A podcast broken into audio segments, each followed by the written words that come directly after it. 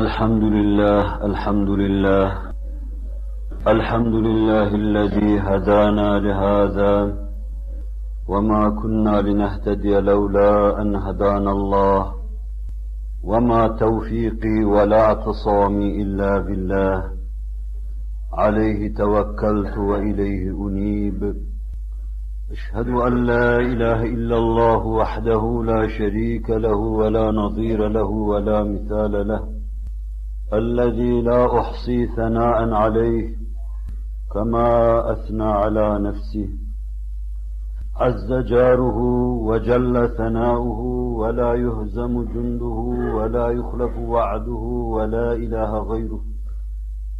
وأشهد أن سيدنا وسندنا ومولانا محمدا عبده ورسوله السابق إلى الأنام نوره ورحمة للعالمين ظهوره. صلى الله تعالى عليه وعلى آله وأولاده وأزواجه وأصحابه وأتباعه وأحفاده أجمعين.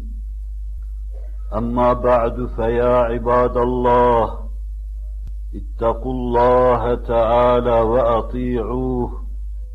وبلغنا رسوله النبي الهاشمي الكريم.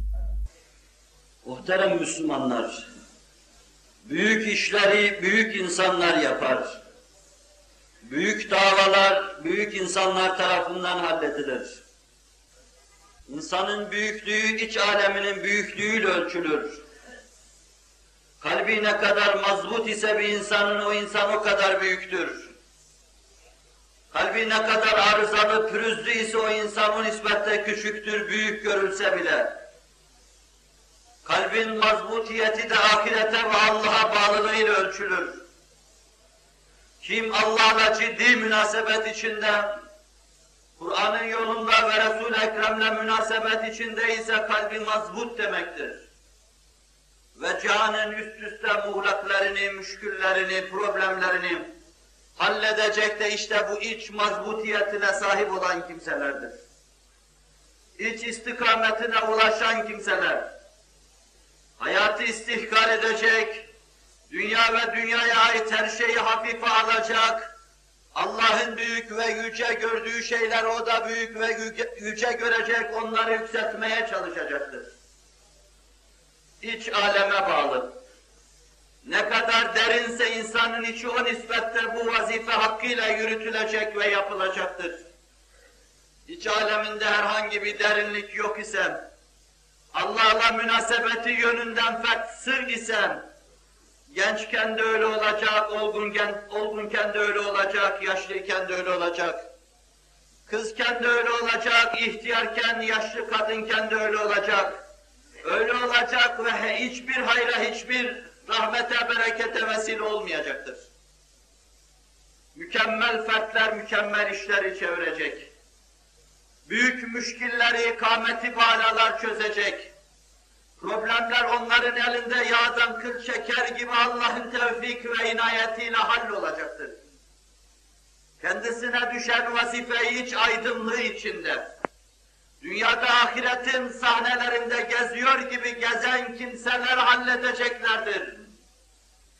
Ukbaya inanmış insanlar halledeceklerdir kaybettiği şeylerin birkaç kat katını Allah kendisine lütfedeceğine inanmış kimseler halledeceklerdir. Dünyanın her sonbaharda solan bağ ve bahçesine mukabil, binlerce hazan mevsimi görse de tek yaprağı düşmeyen cennete gönül kaptırmışlar halledecektir. Ayların, güneşlerin grup edip, edip gitmesine mukabil, bütün batanlara mukabil batmayan, gitmeyen, uful etmeyen, Allah'a gönül vermişler halledeceklerdir. Allah'a inanmayan insanların memleket ve millet sevgisi istikametinde idare-i kelamlarına da itimat edilemez. Allah'a ve Resulullah'a inanmayanların, Kur'an'a bel bağlamayanların memleket adına getirecekleri bir hayır da bahis mevzu değildir iç aydınlığına, iç derinliğine bağlıyoruz her şeyi. Bize kadar itila devremizde mesela çeşitli varyantlardan yükselme imkanını bulmuş hep bu insanlarla yükselmiştir. Baş aşağı gidişte de aksine dünyaya bel bağlamalar müşahede edilmekte ve ukubanın unutulduğu müşahede edilmektedir. Size bir iki tablo arz edeceğim. Abdurrahman bin Avf, aşere-i mübeşşereden, Uhud'un kahramanlarından, bir uzvunu orada arızalı çıkarıp, hayatı ondan sonra öyle yaşayanlardan. Diyor ki Bedir'in tam bir yanan fırın haline geldiği kızıştığı esnada, henüz bıyıkları terlememiş sülün gibi iki delikanlı süzüldü yanıma geldi benim. İkisinin de bana diyecekleri bir şey vardı ama birbirlerinden saklıyorlardı. Sonra bunların adını öğreneceğiz ve tarihe de kaydolacaktır. Bunlar ya Amr ibn Cemuh'un oğulları Maaz Muavviz veya Afra Hatun'un oğluyla Amr ibn Cemuh'un oğlu Maaz Muavviz. Yanıma sokuldu bana dedi ki ammi arini Eba Cehlin. Canım amcacığım bana Ebu Cehil'i gösterir misin? Medineliydi bu delikanlı. 10-15 yaşındaydı bu delikanlı. Mâzâ tesna'u ya büneyye oğlum ne yapacaksın Ebu Cehil'im? İşittim Mekke-i Mükerreme'de Resul-i Ekrem'e eza edermiş, cefa edermiş. Ben bugün ona haddini bildireceğim. O benim yanımdan uzaklaşırken öbürü kulağıma eğildi, benim aynı şeyi sordu. Birbirlerinden saklıyor ve bu şerefli vazifeyi tek başlarına yapmak istiyorlardı. Ebu Cehil o esnada topluluk içinde göründüm. Parmağımı kaldırdım işte şu dedim oğlum. Ben daha şu demeyi bitirmeden onlar orada peyda verdiler. Başına gözüne indirdikleri kılıç darbeleriyle de yere yıkmışlardı Ebu Cehil'i. Biri kolunu kaybetmişti. Koluna inen İkrime'nin kılıcı kolunu koparmıştı. Fakat sevinç içindeydim. Peygamberine kalkan eli o eli taşıyan boynu koparmıştım. Kendi kolu da gitmişti ama sevinç içindeydim. Bu duygu ruhuna işletilmiştim. Hazreti Muhammed sevgisi damarlarında dolaşan kan haline gelmiştim. Yüce bir gönlü vardı. Derin bir his yapısına sahiptim. Belki bir başka yerde cesedini de o bırakacak orada gidecekti ama içi ferih ve fahurdu. Çünkü baki ve sermediği bir istikamette sarf edilmişti. Emsalini Yermuk'ta görüyoruz. Yermuk büyük ölüm kanının savaşıdır. Halid'in son dakikalarda gözünün önünden geçirip de sinema şeridinde o kale karşısına gelince dur bir dakika seni seyredeyim, tatlı tatlı seyredeyim dediği, mümin için tatlı dakikaların yaşandığı bir muharebedir. Müminlerin sayısı müdakkiklere göre 30 bindir. Bütün Avrupa'dan toplanmış gelmiş Haçlı topluluğunun sayısı ise 200 bine varıyordu. 15 insana bir insan düşüyordu. Filler vardı, uzun mızraklar vardı, barbarlığı temsil eden her türlü silahlar vardı. Müminler henüz bellerini doğrultamadıkları bir dönemde 30 bin insanla 200 binin karşısına çıkılmıştı.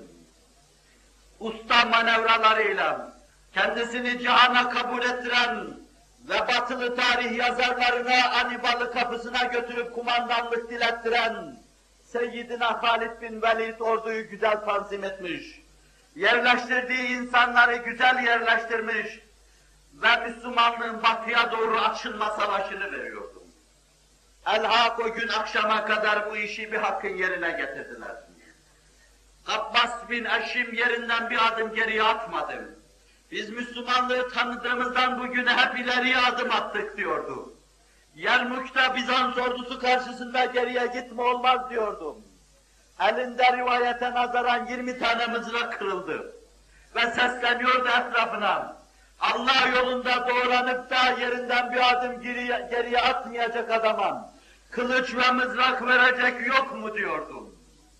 Said İbni Zeyd onun olduğu yerde kaldıklarını gördüler. Bizans çemberi geldi onları sardı fakat bir adım geriye atmadılar. Biraz sonra da Allah idbar ikbale çevirdi. Rüzgarlar tarafımızdan esmeye başladı. Yavaş yavaş o yüz binlik ordu yüz binini muharebe meydanında bırakıp kaçacaktı. Ama bu birlik kimin önünde kaçıyordu? Habbaş İbni Kays o gün atına binmiş sabahtan ikindiye kadar savaşmıştı. İkindi güneş grup edeceği an, ikindiyle öğleni beraber cem edip de kılayım diye. Atının üzengisine davranınca birdenbire baş aşağı gitmiştim. Öğlende daha savaşırken bacağını kaybetmiş ve fakat akşama kadar farkına varamamıştı. Kandan irinden bir deryanın çağladığı hengamda namazına koşan mücahit, namaza koşmadan evvel nerede bıraktığı ayağını aramaya başlıyor. Ayak akşam sabah kesilmişti de ancak akşam atından inerken farkına varıyordu. Bu nasıl iş?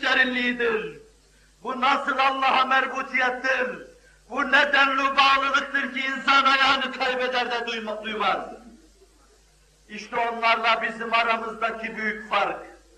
Onların Allah'a bağlılığıyla bizim aramızdaki fark. Dünya ve ukbayı birbirinden böylesine ayıran bir cemaat.